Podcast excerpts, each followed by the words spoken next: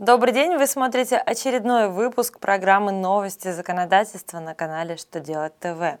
В студии Екатерина Ремезова.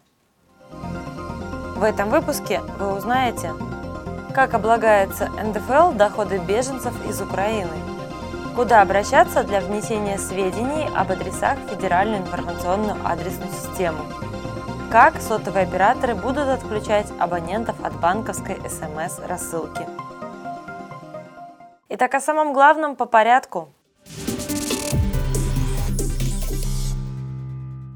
Федеральная налоговая служба напомнила, что беженец в Российской Федерации – это лицо, не являющееся ее гражданином.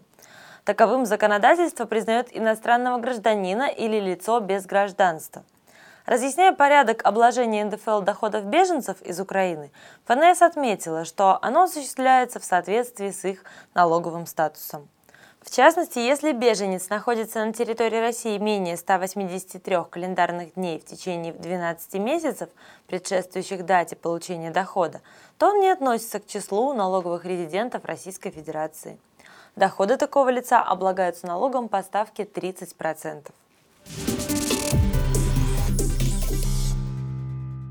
Еще один документ, подготовленный главным налоговым ведомством, содержит разъяснения для граждан и юридических лиц, касающиеся порядка внесения информации об адресе в Федеральную информационную адресную систему. Служба отметила, что в таких случаях необходимо обращаться только в те органы, которые уполномочены решать эти вопросы, причем на той территории, где расположено здание. Обращаться в какие-либо другие инстанции, в том числе саму адресную систему, недопустимо. Наряду с этим ведомство указало, что документами, которые будут подтверждать корректность адресов, также служат акты уполномоченных органов. Согласно новой редакции закона о связи, с 21 октября абоненты могут обратиться к сотовым операторам и отказаться от рекламной СМС-рассылки с коротких номеров. Данная мера направлена на борьбу со спамом. Однако в Национальном совете финансового рынка полагают, что она затрагивает и смс-рассылки банков с информацией о движении средств по счетам, а также с одноразовыми паролями.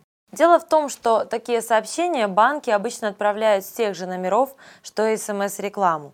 Законодательство предписывает информировать гражданина о каждой совершенной по карте операции.